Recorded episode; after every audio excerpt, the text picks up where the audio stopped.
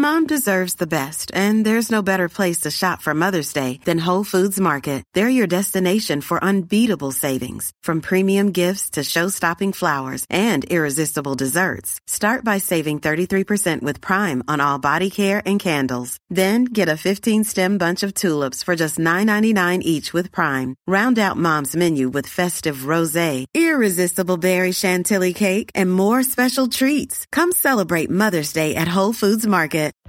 Life is full of what ifs. Some awesome, like what if AI could fold your laundry? And some, well, less awesome, like what if you have unexpected medical costs? United Healthcare can help get you covered with Health Protector Guard fixed indemnity insurance plans. They supplement your primary plan to help you manage out of pocket costs. No deductibles, no enrollment periods, and especially no more what ifs. Visit uh1.com to find the Health Protector Guard plan for you. Hi, this is Billie Jean King. This is Marion Bartoli. I'm Mats Wilander. This is Mary Carillo. This is Pam Shriver. This is Yannick Noah. Hey, this is Chris Chu from New Haven, Connecticut, currently recording from the grounds at Roland Garros. You're listening to the Tennis Podcast.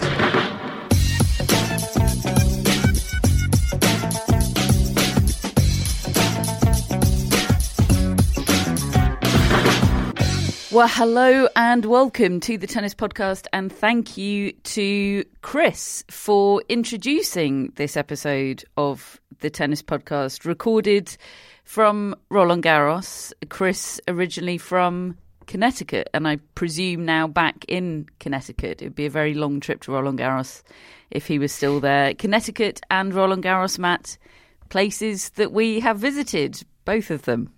That's true. Yes, uh, we went to went through Connecticut on our trip to see Bruce Springsteen. We've been to a Dunkin' Donuts in Connecticut. Mm. Yeah. You know how to live.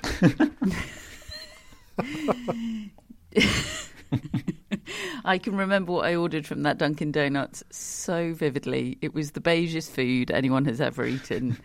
Uh, and uh, I was all like, "No, I can't possibly eat that," and then absolutely wolfed it down and and loved it. Uh, so yeah, thank you, Chris. Hello, Matt. Hello, David. How Hello. are you doing? All right, very well. Now, uh, I, I spent the entirety of yesterday sitting on the sofa because I wasn't feeling very well. But actually, there's something to be said for that, isn't there? Because Sunday is live sport day, and my word, did I consume all of it. I was going to say Hmm. David's David's Sunday when he's ill sounds a lot like my Sunday when I'm in tip-top health, just sitting on I the mean, sofa it literally watching was the same the same as my Sunday, except I I was fine. Now I realise why you two seem to enjoy it all so much, and I never really allow myself to do that. And now I'm going to have to find ways of convincing myself that that is the way to live, also in full health. Mm. Sunday, Saturday and Sunday are good times to be ill, I would say.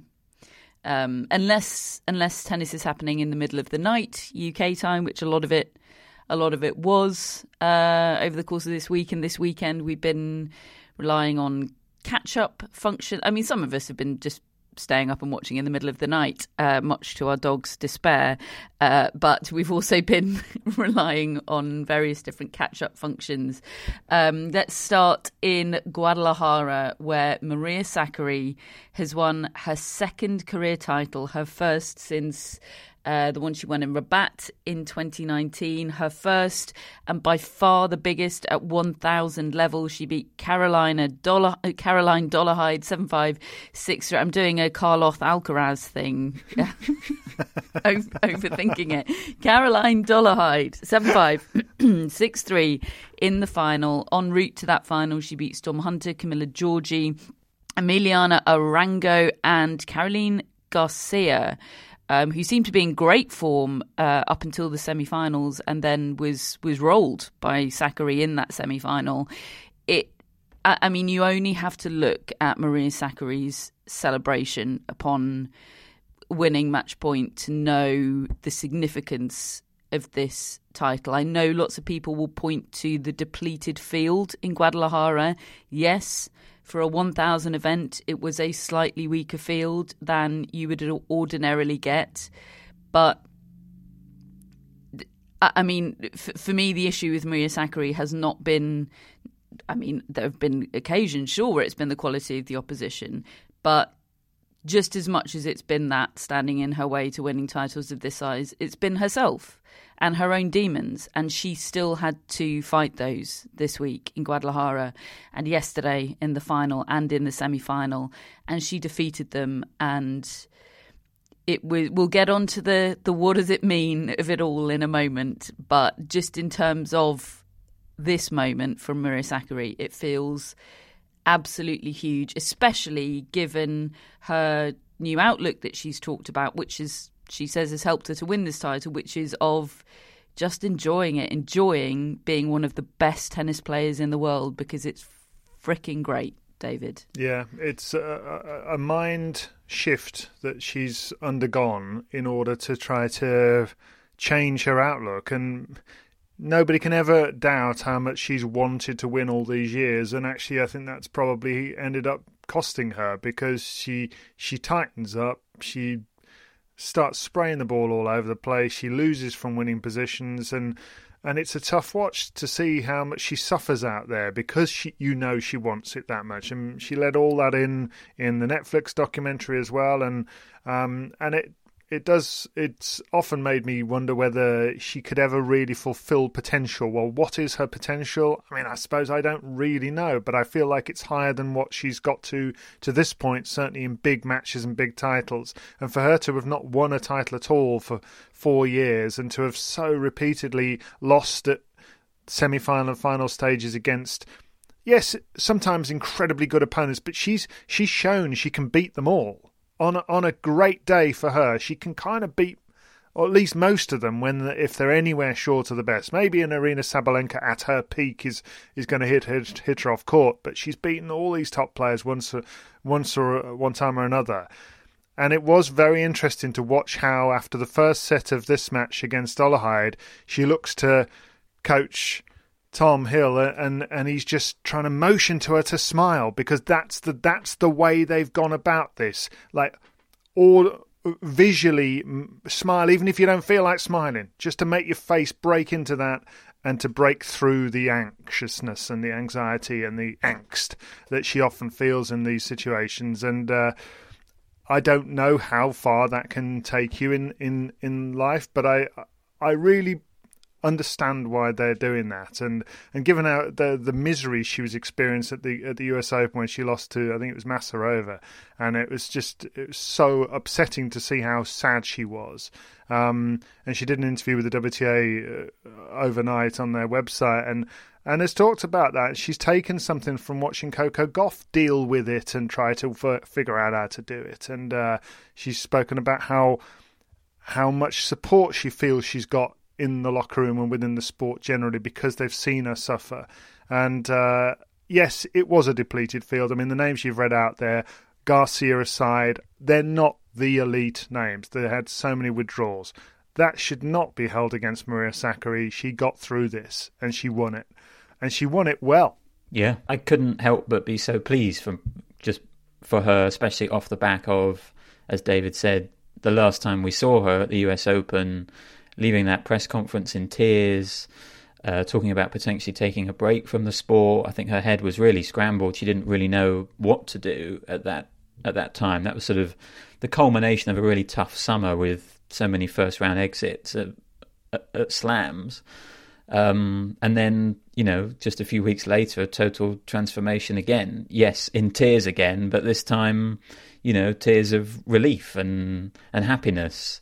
And that was just that was just so great to see. And yeah, I couldn't I couldn't help but notice that Giri Nathan's article dropped in my inbox on on Friday, and it was it was titled "You Got This, Maria," and I thought that was just such an incredibly bold headline to sort of put on the on semi-final day, knowing Maria Sakkari's record, you know, her sort of conversion rate in semi-finals and finals. I thought, oh, does she have this? Like, I really don't know. This is this is kind of where we where we find out. I think we all looked at that weakened field in in Guadalajara, but none of us picked Maria Sakkari because, as you said, the quality of the field doesn't really seem to matter so much. It's it's so much about her own game and her own ability to close. You know, she does she does so many things better than pretty much everyone in the world. Maria Sakkari. She's consistently reaching the latter stages of tournaments, but this one thing, this ability to close and this ability to play loose and play free when it matters most, has held her back for so long. And I think we did you know, of course, we'll get into what does it all mean, and I don't think it does change my view massively of Maria Sakkari as a tennis player. It feels feels a little bit maybe like when Andrei Rublev won won Monte Carlo earlier in the year, just a sort of a really nice moment for him, something that he felt like he deserved, and I think this is the same from Maria Sakkari. But there were some signs that she was able to play a little bit looser and freer in those big moments in the final which was really good to see. And if she can take that forward, then that's her transformed as a player. But I suppose that that still remains a big if. But it was great that she was able to do it for this tournament and and finally get that big title that that she that her sort of consistency deserves. There were a couple of moments in the final where she seemed to have the upper hand, and then she would cede cede the upper hand, and, and you thought, oh, oh God, she's she's doing the thing that she does, and you, my stomach sort of dropped for her. But she seemed to be able to contain those moments, sort of put them in a box and put them to, to one side and, and reset in a very Coco Gauff esque way. I think there is so much. The more I think about it, so much that she can take and is taking clearly from Coco Gauff and what she's done this summer. Just, just the arcs, you know, Coco Gauff had to hit rock bottom, losing first round of Wimbledon, in order to to completely reset and freshen up her mind. Undoubtedly, Maria Sakkari hit a rock bottom at the US Open. I was in the room in that press conference after she lost in the first round. And the last words I heard her say were, "Maybe I need to take a break. I don't know." And then she crum- crumbled into tears and left the room. Those were the last things I heard from her, and it was pretty devastating, really. But I left the room thinking, yes, please take a break, Maria. Please, please just step away from the sport, find some peace, and come back fresh.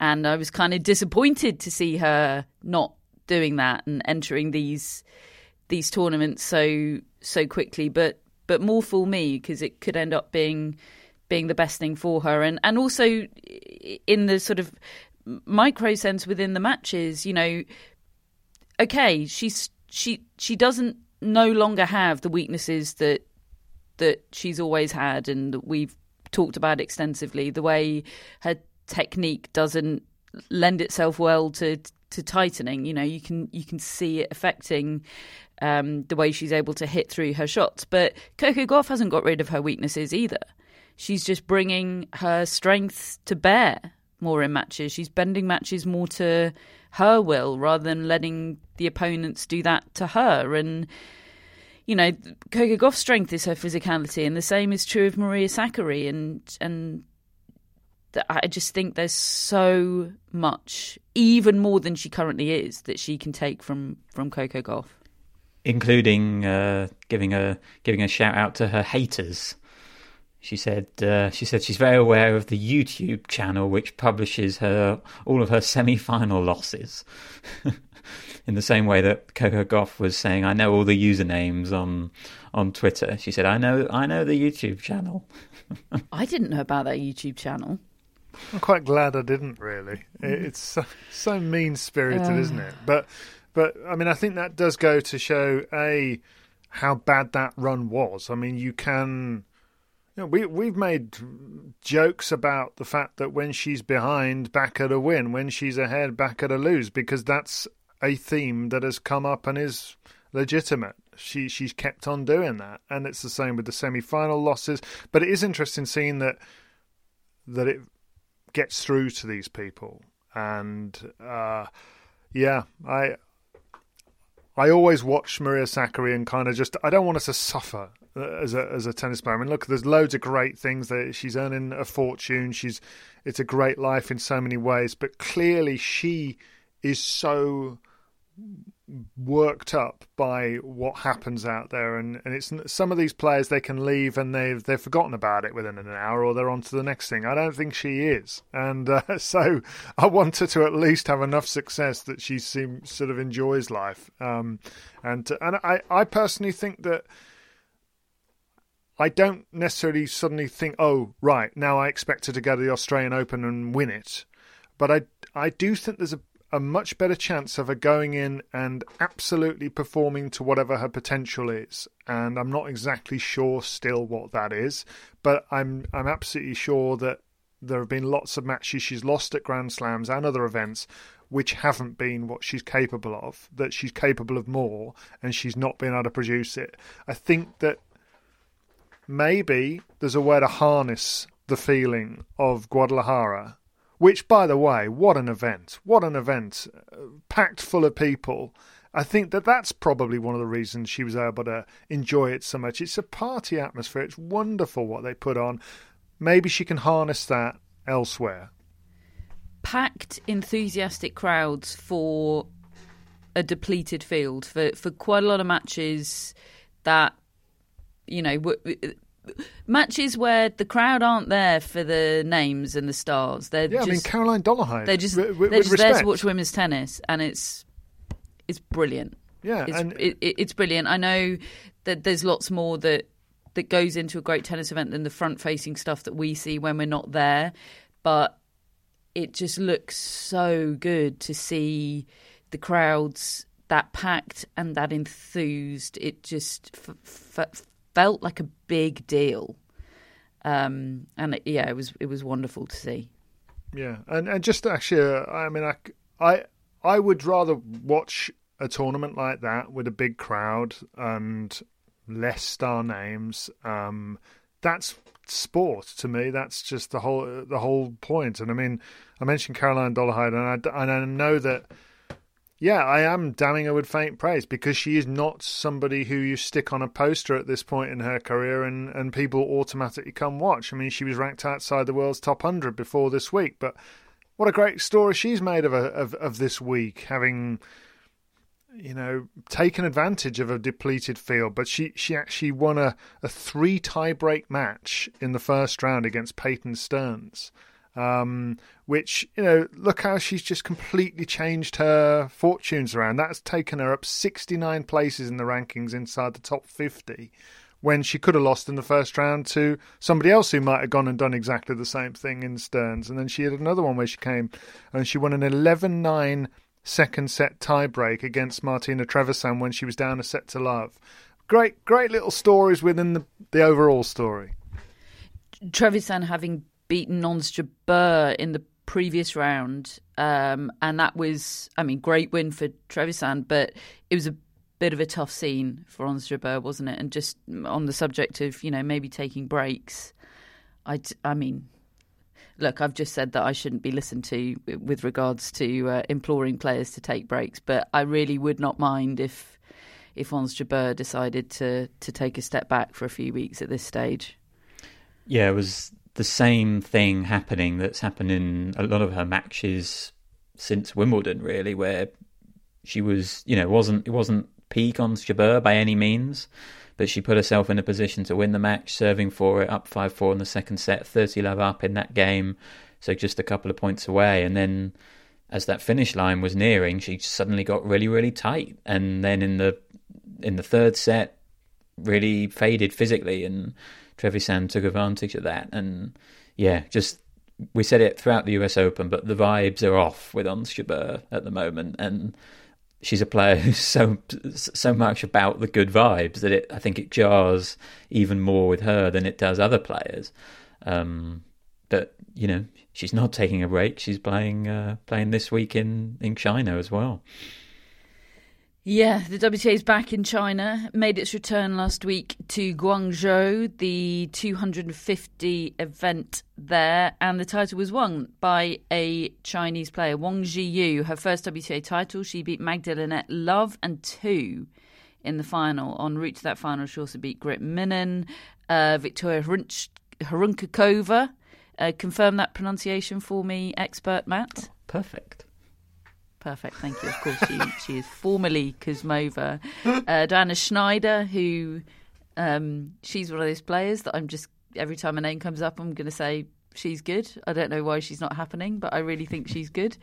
Uh, and Nadia Podoroska, um, Matt very helpfully, I think at the US Open, came up with a fail-safe way for us to remember, uh, like like with the Bryan brothers, uh, which is uh, Wang Xinyu and which is Wang Xiyu, because they only have one letter difference in their name, but one is a lefty and one is a righty.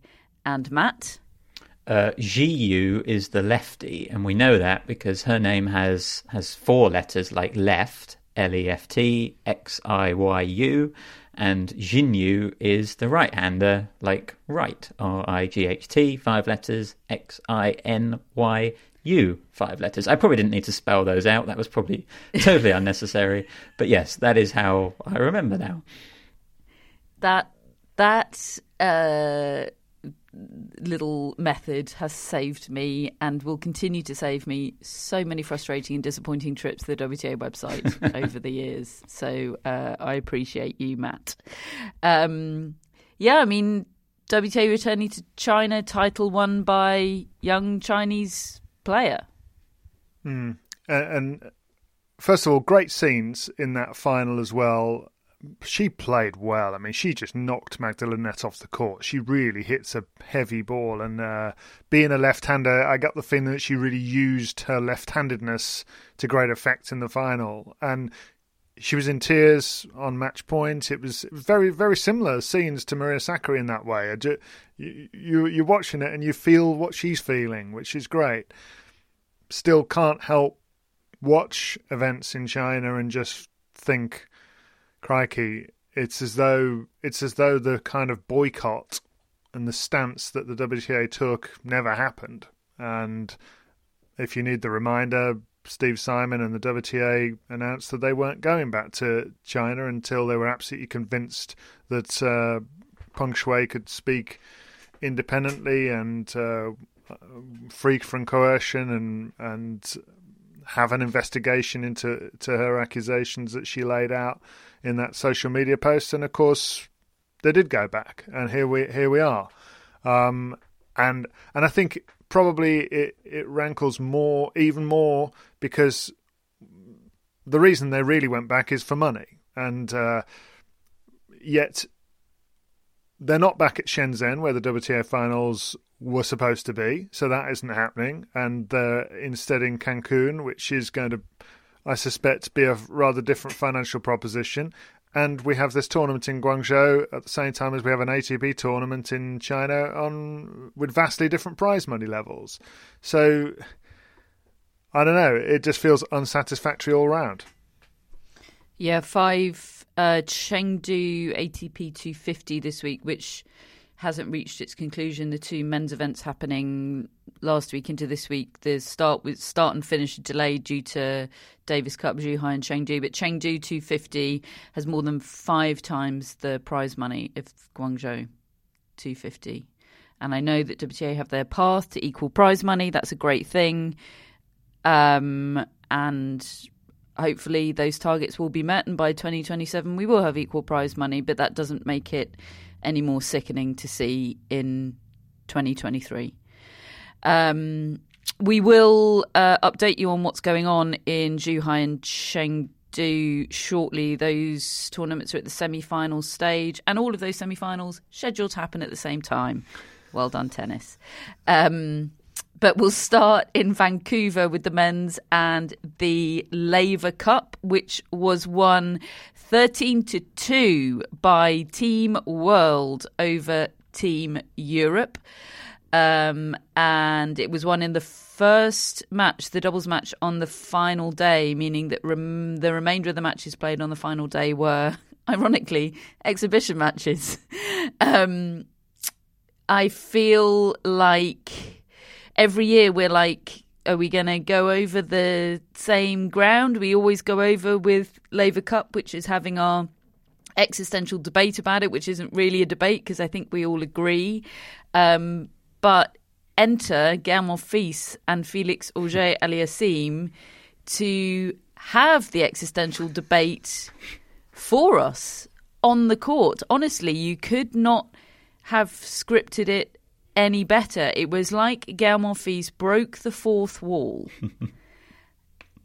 and it it it all played out in living color. And David texted the group and said, "Should we just play out that audio rather than doing our usual segment on the Laver Cup?" It was it was quite extraordinary, actually. Waking up to obviously it was it was all happening overnight for us, so we were waking up to a lot of a lot of Laver Cup content um, on social media the following morning, and they do do a fantastic job of content. And it has to be said, the this clip, which went everywhere from the Laver Cup feed, the camera and microphone work was extraordinary it, it, absolutely extraordinary they captured the whole thing it, honestly if if if you asked somebody to write a short story or a mini play to illustrate the existential tension within the Laver Cup you could not have written produced or directed it any better. Bravo, Gael Monfils and Felix Auger Aliassime. yes.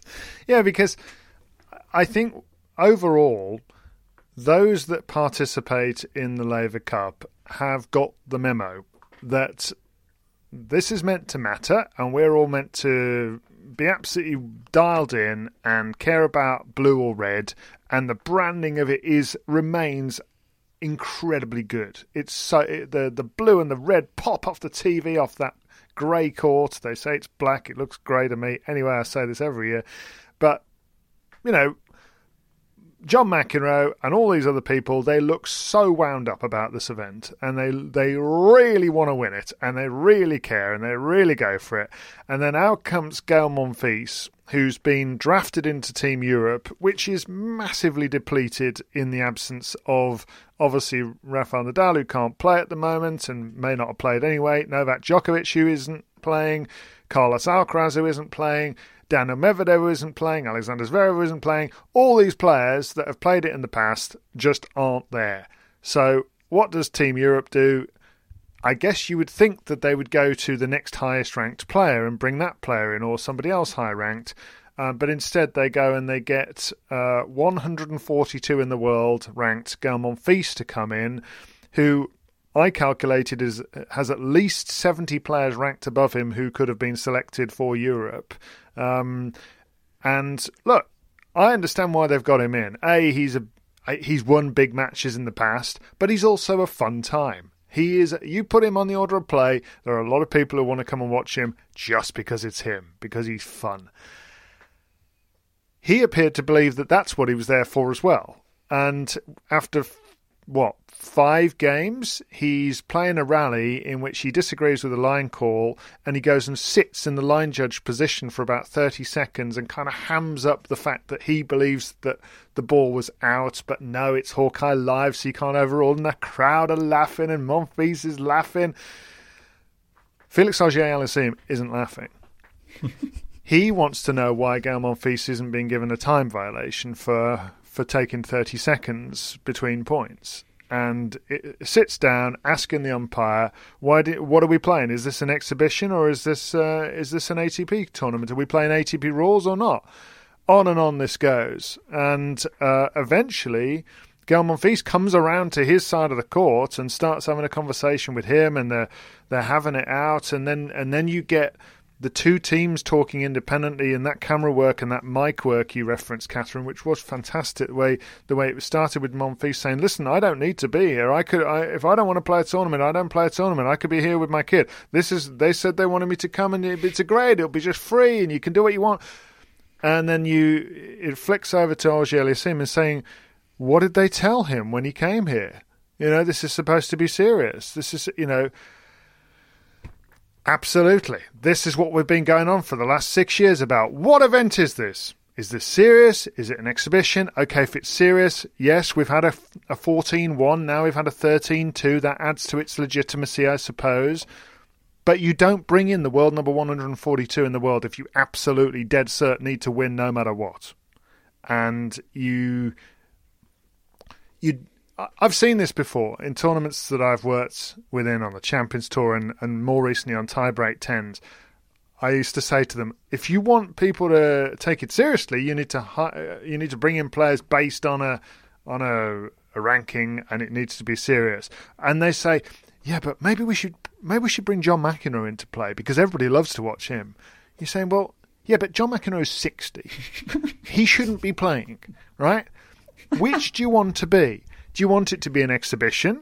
And you can have John McEnroe. In this instance, you can have Gael Monfils. You can get him to bring the ball kid in and play a rally and all the rest of it. Or you want to play it serious and actually have a proper tennis match. And yes, you might have an underarm serve. You might have a have uh, Nick, Nick Kyrgios moments, etc. But it's not hamming it up just for fun. And I'm afraid I can't get worked up about the score in these matches. I think the tennis is good. We've had loads of emails saying how much people have enjoyed it who've been in the stadium. That's great. I just I'm just not bothered who wins. I'm glad I'm glad it exists as a, form of entertainment. It packs the place out, but the the event and all the organisers and all the commentators and all the players they try to convince you that it really matters who wins. Well, it might matter to all of you lot who work for it and are paid by it, but I couldn't give a monkey's personally. Any advance on that, Matt? I'm still thinking about David saying John McEnroe is 60. Plus, 60 is about 64 now. Bless him, he still plays incredible tennis, but sorry. Um, yeah, I think.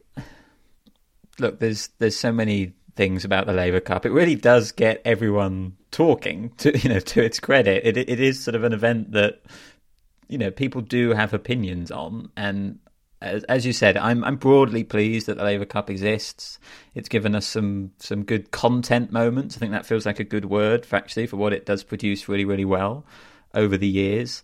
Um, I think it needs it needs star power, and John McEnroe essentially said that on the eve of this tournament. You know, it was noticeable this year how how much weaker the field was, and he's he's worried about that sort of in the long term, in terms of you know for those ticket prices, you need to have the best players there, ideally. Um, I also think it could do a little bit of a of a shake up in terms of just bringing some some new faces in. You know, John McEnroe, Patrick McEnroe, Bjorn Borg, Thomas Enqvist. Like, I sort of feel like the tournament's done them now. And look, I, I don't mean to be disrespectful to some absolute legends of the sport there, but I just think some some newer faces would just sort of freshen it up every year and, and just, just just make it seem a bit a bit different to the previous edition. Um, I think we spend a lot of time talking about where it fits in the tennis calendar, and I'm very very aware that most tennis fans probably don't really care about that. Like I think for for a lot of casual tennis fans, there are four events that really, really matter, and those are the Grand Slams, obviously. And then there's sort of everything else. And this is a very appealing everything else because it's, you know, concentrated. The branding is fantastic. Uh, you know the schedule well in advance. You know who's going to be there. The format's a bit different. Like, I totally get why it appeals to a lot of people and why they have such a good time going to that event. I'm sure if I was a casual tennis fan, I would love this event and would probably want to go uh, because of the show that it puts on. I, I, totally understand all that, and I I get that most people are not thinking about how much it it really matters in the grand scheme of the tennis calendar. They they just want to see, you know, the names they know and have some fun over a three day period. I think that's why the event works in its current format. But for us, I'm really starting to think about how it's going to evolve so that we're not having this conversation every year about what does it mean and where it fits in the tennis calendar. And to me, it's it's always been possible that it goes one of two ways: ultra ultra serious or clearly an exhibition. And it's always felt to me much easier that it would go, and better probably that it would go the exhibition route, because tennis already has the team events that matter to people in terms of the Davis Cup and the Billie Jean King Cup. That's, you know, if we're trying to create a Ryder Cup of tennis, like tennis doesn't really need that because it already has its own team events. You know, the Ryder Cup's so important to golf because it is the team event. The team events that matter in tennis are so clearly the Davis Cup and the Billie Jean King Cup, and you know, th- those events have got their own problems that we know about, but the Laver Cup to me is, ex- should exist outside of that, and it should be, you know, yes, a fun exhibition that sure it matters to those players on the day, but let's not make it counting in ATP head to heads, and let's not pretend on the broadcast that it's anything more than just a very, very fun, good event for three days. You know, it doesn't need to have wider, significant meaning for it to still be enjoyable, I think. And it's it's never felt like it's quite got that balance right with the Laver Cup. And maybe this year more than ever, because clearly the teams were weak and clearly, as Monfils said, he was there because, you know, he's there to sell tickets and put on a show. And we we don't need to be told that it's that it's sort of life changing for, for these players to have won the Laver Cup and got one over on on on the opposition. I don't know. It just it always just never quite never quite makes sense when they put it in those terms. Yeah, the, the just stop the whole um, Laver Cup counting towards ATP head-to-heads thing. Oh. Get rid of that, and and like fifty percent of what winds me up goes goes away. that winds me up so much. Like I really want to be positive about the Laver Cup. This is people. There's not a lot of unproblematic money being poured into sport at the moment. you know, most people coming with a big check paycheck for your sport, it comes with pretty major strings attached. And I'm glad that the strings attached here are um, illegitimate ATP head to head statistics rather than um, dismembered journalists. But that there's really no need for the illegitimate ATP head to head statistics like that. I'm just repeating myself. This annual chat. There's no need to make it something that's not. People can still come and have a wonderful time without being sold sold a lie. Um, and I'm not saying the players are like the people involved. Like they clearly love it and do care, but that's not the same about the sport caring about the result. Um, and yeah, I mean, David, we used to work on the Champions Tour. I for ten years, for a decade, I worked on the Masters event at the Royal Albert Hall, the crowning event of the Champions Tour every year in this incredible venue, incredible staging. I loved working on it. I loved promoting that event. I loved playing a part in making the absolute best it could be. I loved seeing how much people loved it, and I was so pleased that that event existed and had a place within the sport. Would I have bought a ticket for that event? No, not in a million years. Would we ever have talked about the result on it on the podcast like it mattered? No, not in a million years. But I it was wonderful and I'm glad it existed and it wasn't trying to be something that it wasn't. And and end of chat. Mm.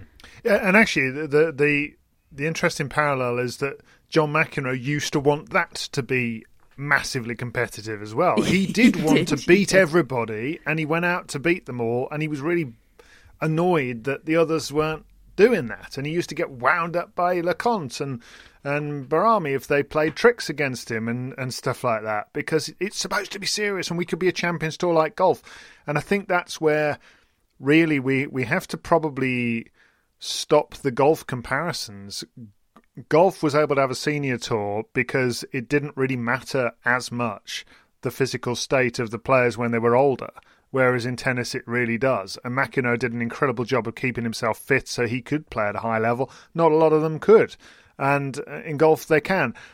Ryder Cup. Yesterday we saw it in Solheim Cup. I, I, was glued to every minute of that because I really did care about who wins out of US and Europe. I just the the world thing has never worked. Mm. It never will work. You can't get wound up about what happens to Team World. We're all part of Team World for God's sake.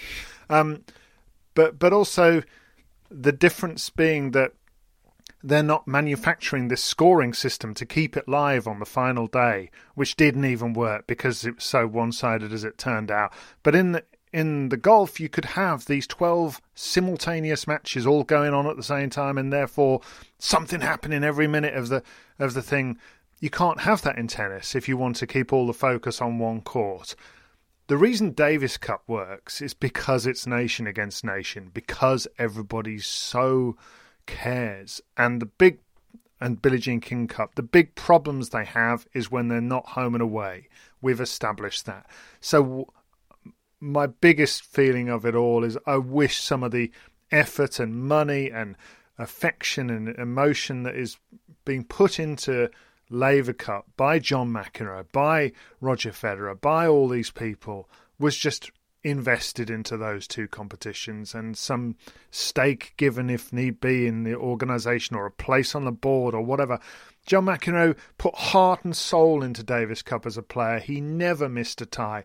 He loved it with all his heart and he hated what it became. And so he started speaking out about it and saying it was on life support. The number of times I heard him say that, and I understand that it's because it came because he was hurt. He felt hurt by he felt people no longer taking notice of it and players no longer playing it if if they were eligible. I wish they would put this emotion back into making that what he's trying, what they're putting into Laver Cup, which it will never achieve. And yet the Davis Cup really could do with it and really could become that event, as could the Billie Jean King Cup. So that's where my great frustration comes. A lot can happen in the next three years. Like a chatbot may be your new best friend. But what won't change? Needing health insurance. United Healthcare Tri Term Medical Plans are available for these changing times. Underwritten by Golden Rule Insurance Company, they offer budget friendly, flexible coverage for people who are in between jobs or missed open enrollment. The plans last nearly three years in some states, with access to a nationwide network of doctors and hospitals. So, for whatever tomorrow brings, United Healthcare Tri Term Medical Plans may be for you. Learn more at uh1.com. There's never been a faster or easier way to start your weight loss journey than with PlushCare. PlushCare accepts most insurance plans and gives you online access to board-certified physicians who can prescribe FDA-approved weight loss medications like Wegovy and Zepbound for those who qualify. Take charge of your health and speak with a board-certified physician about a weight loss plan that's right for you. Get started today at plushcare.com slash weight loss. That's plushcare.com slash weight loss. plushcare.com slash weight loss. Hello, Tennis Podcast listeners. David here. Now, you might know that I love a bit of cooking, and I think I'm quite good at it. But if I'm honest, even I get fed up trying to work out what to do every night. That's where Home Chef comes in. Being able to put together a delicious meal without the long prep and the cook times, well, that's pretty cool. Home Chef provides fresh ingredients and chef designed recipes conveniently delivered to your doorstep to simplify your cooking experience. They have over 30 options a week and serve a variety of dietary needs, so you don't have to worry about what to make ahead of time. Not only is it convenient, but it's economical too. Home Chef customers save an average of $86 per month on groceries. Now, for a limited time, Home Chef is offering Tennis Podcast listeners 18 free meals plus free dessert for life and, of course, free shipping on your very first box. Go to homechef.com slash tennis. That's homechef.com slash tennis for 18 free meals and free dessert for life. You heard it right. Just while we're on the subject of, uh, of Davis Cup, the draw for the final and schedule was done and announced this week. It'll start on Tuesday, the 21st of November, with Canada against Finland. A reminder that it is all knockout matches at the Davis Cup final. So Canada against Finland. Then it is Czechia against Australia on the Wednesday. Thursday is two quarterfinal ties Italy against the Netherlands and Serbia against Great Britain. And then the semi finals will be Canada or Finland against Czechia or Australia, and then Italy or the Netherlands against Serbia or Great Britain. And then obviously the the final. Um, I, I, won't I won't just read out all the names again for you, um, but just obviously what jumped out to us there is Serbia against Great Britain and the the possibility maybe of Murray Djokovic one last time. No, Matt's shaking his head. No, no. I just don't see how that would be possible with the way that the that you have to do your team Oh. rankings. Yes, the uh, the the rule that was introduced as a result of Switzerland Russia gate. No, no. I mean, that rule was in place, which is why Russia did what they did Ah. to try and circumvent that rule. I suppose maybe, maybe if if Britain wanted to try and circumvent, yeah, maybe that rule- Britain could do something Yeah. dastardly to circumvent that rule. Um, but no, I mean, you have to match your number one. You know, you have to play your number one has to play the number one slot, and it's, it's all done you by can't ranking. imagine how Murray could ever be number one in that team. Is what yeah, you're saying. exactly. Um, but Oh, given the given the possibilities for Britain, you know, they were either going to face Italy or they were going to face Serbia. I mean, uh, the thing is with Serbia, obviously, we expect Novak Djokovic to be there, and that, that feels like a pretty much sort of guaranteed loss, pretty much in that number one position, barring a sort of miracle from I don't know Norrie or Evans or Draper. But actually, the number two singles and the doubles are, are winnable ties, I think, for Great Britain. So it's maybe not the worst draw in the world, even with you know the presence of Novak Djokovic there. Uh, staying with the men, as I said, we have the ATP in Zhuhai and Chengdu this week. They're at the semi-final stages. In Zhuhai, the semi-finals are Khachanov against Korda and Karatsev against Nishioka, and in Chengdu, it's Zverev Dimitrov and Safiullin Musetti. Do we have anything to say about those, or should we wait until the next pod when the events are wrapped up? Yeah, Blank I- faces. I, okay. I, I No, would probably prefer. thoughts. I prefer to do that, Catherine. I think. I mean, I know that uh, Karatsev beat Murray from a set down the other day, and and he's he's just. I just find him an interesting player because if he's on, if he connects, there's not a lot that an opponent can do about it. Um, but then he has these periods where he doesn't connect and. Nothing much happens, but I mean it's it's quite interesting. I think one of our colleagues, Courtney Walsh, is uh, an Australian journalist who's working for the uh, the Zhuhai tournament, and he's been actually reporting and, and, and writing. I think for the for the website of that that event, and I mean he he paints an amazing picture of that place, and and they seem to be getting great crowds, which suggests that the actual use of a weekend almost in the middle of the tournament is is extending the, the period of, of interest, I suppose. But it does feel weird, you know, from the outside to, to have tournaments finishing on a Tuesday. Absolutely hmm. terrible for podcasters who plan their weeks around tournaments finishing on a Sunday, so we can talk about them on a Monday. yeah, disaster. It feels like a feels like a direct troll to us, to be honest. Uh, but we will uh, wrap up those tournaments for you on the pod next week.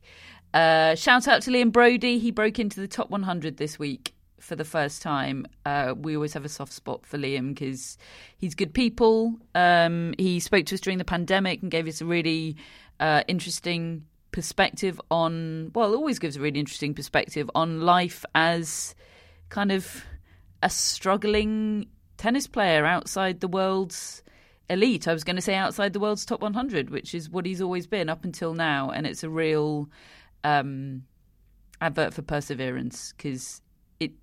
Look, he loves it. He loves that he gets to play tennis for a living, and he's always got that incredible perspective. But it's also a struggle. It's not a bed of roses being a tennis player at that level. Um, and he loves the sport enough that he's he's withstood all of that, and for him to be reaching career highs is is impressive and very heartening. So congratulations, Liam. We also had the ITF presidential elections this week. David Haggerty with point nine four percent of the votes, three hundred and eighteen votes. Uh, over Dietloff von Arnim, 118 votes for him. Uh, the ITF board were elected 14 board members, only two of them are women. Um, yeah, more women, please, more diversity on that board, more women and more general diversity in uh, tennis management and administration positions, please. I think that would be a good thing. Uh, this week, the WTA is in Tokyo. It's a 500 event. It's got a good field. Iga Swiatek, Jessica Pegula, Daria Kasatkina, Maria Sakkari down to play, and Caroline Garcia. Not playing there, though, and this is news hot off the press, is Elena Rybakina. She has withdrawn in the last couple of hours, and that withdrawal follows on from an Instagram post that she put up uh, yesterday, I think, or perhaps the day before. She was unhappy about performance byes, which is uh, a new thing introduced by the WTA, whereby instead of the top four seeds automatically receiving first round byes in the tournament, the top two, so in this case, Swiatek and Pegula, receive those automatic byes. Plus, in this case, Garcia and Sakkari. Uh, getting the other two byes because of their performance in Guadalajara last week. Uh, she put on Instagram, Thank you for changing the rules last moment. Great decision, as always, WTA. And then two emojis a clown and a circus. Uh, she, in her withdrawal statement, says, I have to prioritize my health and fitness and need time to get to 100% healthy. Clown, clown and circus emoji. I mean, nailed it. Yes, I always enjoy it when Rebecca goes off. She did it did it last year, didn't she? Around around scheduling, it always sort of slightly takes me back because she's you know that that just isn't her personality on court. But I do always enjoy it when when she sort of gets off her chest what she's what she's feeling and thinking. Um, my understanding here is that this is yet again another issue of sort of bad communication um, because I I scoured the WTA rulebook, thinking there must be there must be something in there. They surely haven't just completely come up with this idea last moment and sort of dropped it on Elena Rybakina. Um, there's there's a line in there that you know for the 2023 rule books. This was made at the start of the year, talking about uh, Beijing and Wuhan and how four byes will be awarded at the Beijing tournament to the semi finalists of the Wuhan tournament. So obviously, Wuhan doesn't exist anymore. So I think maybe they've transferred that to this transition from Guadalajara to Beijing this week. And, you know, so, so they've laid the precedent there that this is possible to do these performance byes, to give them to people who've performed well at the tournament the week before. But it's very unclear in the rule book that it would be happening this week. Uh, it did apparently was it was on the w, on the fact sheet for the tournament that that the players maybe get given or or not. I don't. I honestly don't know how that works. So it d- does sound like it wasn't sort of a total surprise, but maybe had been poorly communicated and Rebecca hadn't seen it. Um, of course, this th- this to me all comes back to the idea of you know I don't like the idea of byes anyway. Um, my solution would be to get rid of those altogether. Seeding is already a form of protection in the draw and a reward. You know, you're kept away from other top players. And if we are going to have byes, honestly, given the very cluttered calendar, performance byes to me do make some kind of sense in terms of trying to help players who've done well the previous week, um, you know, to encourage them to play the next tournament rather than just pull out. I, I, do, you know, we see that repeatedly and we always understand it. And if something can be done to maybe help those players, to me, that maybe does make some sense. That maybe would be a good use of a bye rather than just giving it to the top players who are already protected in those draws because of their seeding. So, you know, I, I quite like the idea, I suppose, that, that the WTA is trialing this and let's see how Garcia and Sakkari get on this week with those performance byes.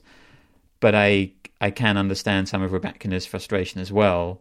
Seems like maybe she was even, you know, if she wasn't feeling 100%, she was perhaps factoring in the fact that she would have a bye and maybe that would help her get ready for the tournament. She's obviously now withdrawn. I do have some sympathy because I guess she hasn't been she hasn't been told clearly enough. Um, yeah, bit of a mess, but I did quite enjoy Rebecca's Instagram post. Yeah, same. What Matt said. Very good. um, there is also a WTA event in Ningbo this week, a 250 event. Ons Jabeur and Petra Kvitova headlining there. The ATP, uh, after they're finished in Zhuhai and Chengdu, move on to Astana and Beijing. Uh, Astana is a 250, Beijing is a 500. Both of those start midweek and end mid the following week. So, yet more catastrophe for podcasters. Great. Thank you very much for that. Uh, we have a winner in our AO Travel prize draw. You remember. Uh, we've been promoting the competition that we were running in partnership with AO Travel, who operate the travel program for the Australian Open at the start of 2024 and every year. Um, to celebrate the launch of the AO Travel Lounge, they put together that incredible prize for one lucky tennis podcast listener and a guest. And we can announce the winner of that prize. It is Vittorio Bassi. Vittorio is originally from Florence in Italy, but now lives and works in LA with his wife, Monica, and son, Eduardo. They're actually expecting their second baby in just a few days. So, depending on when you're listening to this, Vittorio, Congratulations. Uh, Vittorio says, My first reaction to opening the email was a mix of disbelief and joy. My only experience at a Grand Slam was one day at Wimbledon several years ago. I've never been to the Australian Open or Australia, so I very much look forward to going. My favourite tennis player from the past, although I still hope he can come back, is Juan Martín del Potro. My favourite current player is Jannik Sinner. Go Jannik. Will Vittorio go to the Australian Open dressed as a carrot? Is my question. uh, he continues I most of all look forward to seeing the tennis in Melbourne and, of course, to exploring the city as well. I hope I can bring my mum with me to Melbourne, also an avid tennis fan. Lovely stuff, Vittorio. Congratulations. We hope you have a wonderful time. We know. Uh, lots of you will have entered that prize draw and will be disappointed not to win. Uh, my dad included saw him yesterday, most disgruntled. Uh, but we do hope to arrange further prize draws in the future. And don't forget that we still have a 500 Australian dollar discount available for friends of the tennis podcast. That is running until the end of October. If you would like to arrange an AO Travel Premium Lounge package to visit the Australian Open in style. Uh, the links to check out what they have to offer and how to become a friend to access that discount are, of course, in our show notes. One last bit of promo for you, and that is that the Wimbledon History Conference is taking place on Friday, the 3rd of November at Wimbledon. And they have a very special guest speaker. Let me just look up his name. Hang on a second. Where is he? It's Matt Roberts, Yay. ladies and gentlemen. Yes, please come, people. What a ledge! Um, yes, Matt will be speaking about tennis relived. Thank you to Robert for inviting Matt and for um, think, thinking of us and tennis relived. We're um, we're honoured, and Matt will be excellent. So if you want to go, tickets are on sale now. On sale now, and the link is in our show notes uh, to buy those. It is it's going to be like the eras tour of tennis history, And, and, and you, unmissable. you get entry, I think, Matt, as well into the. You get to have a look at the tennis library at Wimbledon and the museum, and you get to visit Centre Court, don't you? That is all true, yes. As I said, the eras tour of tennis history. the link is in our show notes. We have some great dog and some great cat as our mascots for this week. They are Flash and Pashmak, owned by Benjamin. Uh, Benjamin says, I got Flash shortly after relocating to Dubai for work. I was working a lot and felt my life was a bit bleak. All work and no play. So there I was late one night, a little tipsy on port, texting a pet store owner That's how things are done over here. And to my surprise, I've been sent a video of the cutest male maltipoo. As soon as I saw him, I thought to myself, that's Flash! Surprising myself as I never planned that name or anything. Uh, he had a white lightning strike on his forehand that reminded the forehead that reminded me of Flash Gordon. So here we are, a year or so later, and he's the sweetest, sassiest, loving, friendly dog uh, I could ever have hoped for. And uh, he then continues. I then adopted his fur brother Pashmak, so they can keep each other company while uh, at home. At home while I'm working. Pashmak is a rescue cat whose rescue mum is Iranian, and Pashmak is an Iranian sweet, and he got that name because he's a sweet boy. And honestly, at, avid listeners will know animals being friends is my very favourite thing, and uh, this this has really warmed my heart. They they're sharing a bed, they're looking up to camera, and they are both absolutely lovely. Uh, and that picture will be in our newsletter. We have our mascots. David's got Maisie. I've got Xenia, and Matt's got Darwin. We did not see Caroline Dolehide coming this week. I, I lost my prediction within about an hour and a half of making it. And I also had a backup who was Rinky Hijikata, and he promptly lost in two hours of me making that. Billie Jean is sponsored by Billie Jean King and Ilana Kloss. We have top folks and executive producers Jamie, Hannah, and Drew. And we have shout outs. We have Caesar Sangalang in California. All right, Caesar. Now maybe it's Hello. Thessar, but I'm I'm going with Caesar. Amazing. I love that. That's a big name to live up to, isn't it? An emperor name. I reckon Caesar can pull it off. Yeah. Well, you've got to. You've got no choice. Well, by being a shout out on the tennis podcast is not a bad way to start. so, you know, thanks very much, Caesar. I love that we have a Caesar. Thank you, Caesar. We've also got Sarah Bradley, who is in Wolverhampton ish. Sorry, David. Um, okay, Sarah, you know, Wolverhampton ish is near to West Bromwich, uh, which is where my team's from. So, you know, maybe we can just say you're from West Bromwich and call it quits there. Sarah Borwell. Yes. Wow. He's a tennis player. Is are we talking Sarah with an H or without an H? With an H. With an H. Okay. Uh, There aren't as many Sarah tennis players names that as there's I quite would a lot of, expect. of s- s- Sons H Sarahs, aren't there? Sarah Sorribes, Tormo, Yes. Sarah Errani. But no, I've done Sarah Borwell though, so we've done Sarah Proud. You have. Thank you, Sarah.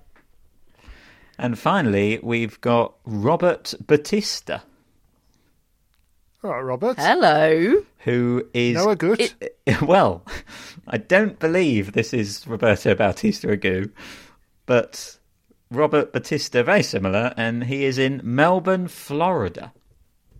Whoa. Okay, my head's going all over the Yeah, place. me too. Okay. I mean, this sounds like a fake name, doesn't it? this is this is this is someone's someone's burner account. Um, wow. Okay. Hello, Robert. Like Robert M- McNicol, the f- Wimbledon librarian. Well, the now promoted Wimbledon li- librarian, but in our hearts will always be the Wimbledon librarian. Yeah. Um, and like Roberto Bautista Agut. Yeah. And Melbourne, like Melbourne, the home of the Australian Open, Except the next Grand Slam. Except in Florida, the home of the Miami Open. Indeed. There you go, Robert. Robert, thank you. Thank you ever so much. Thank you to all of our friends of the Tennis Podcast. As always, if you would like to become a friend, the link to do that is in our show notes. We'll be back in a week's time to wrap up the tournaments that have finished and the ones that haven't quite finished, annoyingly, uh, and hopefully to brag about our win at the British Podcast Awards, which we'll all be attending on Thursday. Exciting. We are nominated, folks. Finally. Uh, yeah, we were nominated in the best sports category, and we won't win, but we're very excited to be going. We might. We might. We are very much the David in that David and Goliath situation. So wish us luck, and we'll speak to you in a week and let you know how we get on.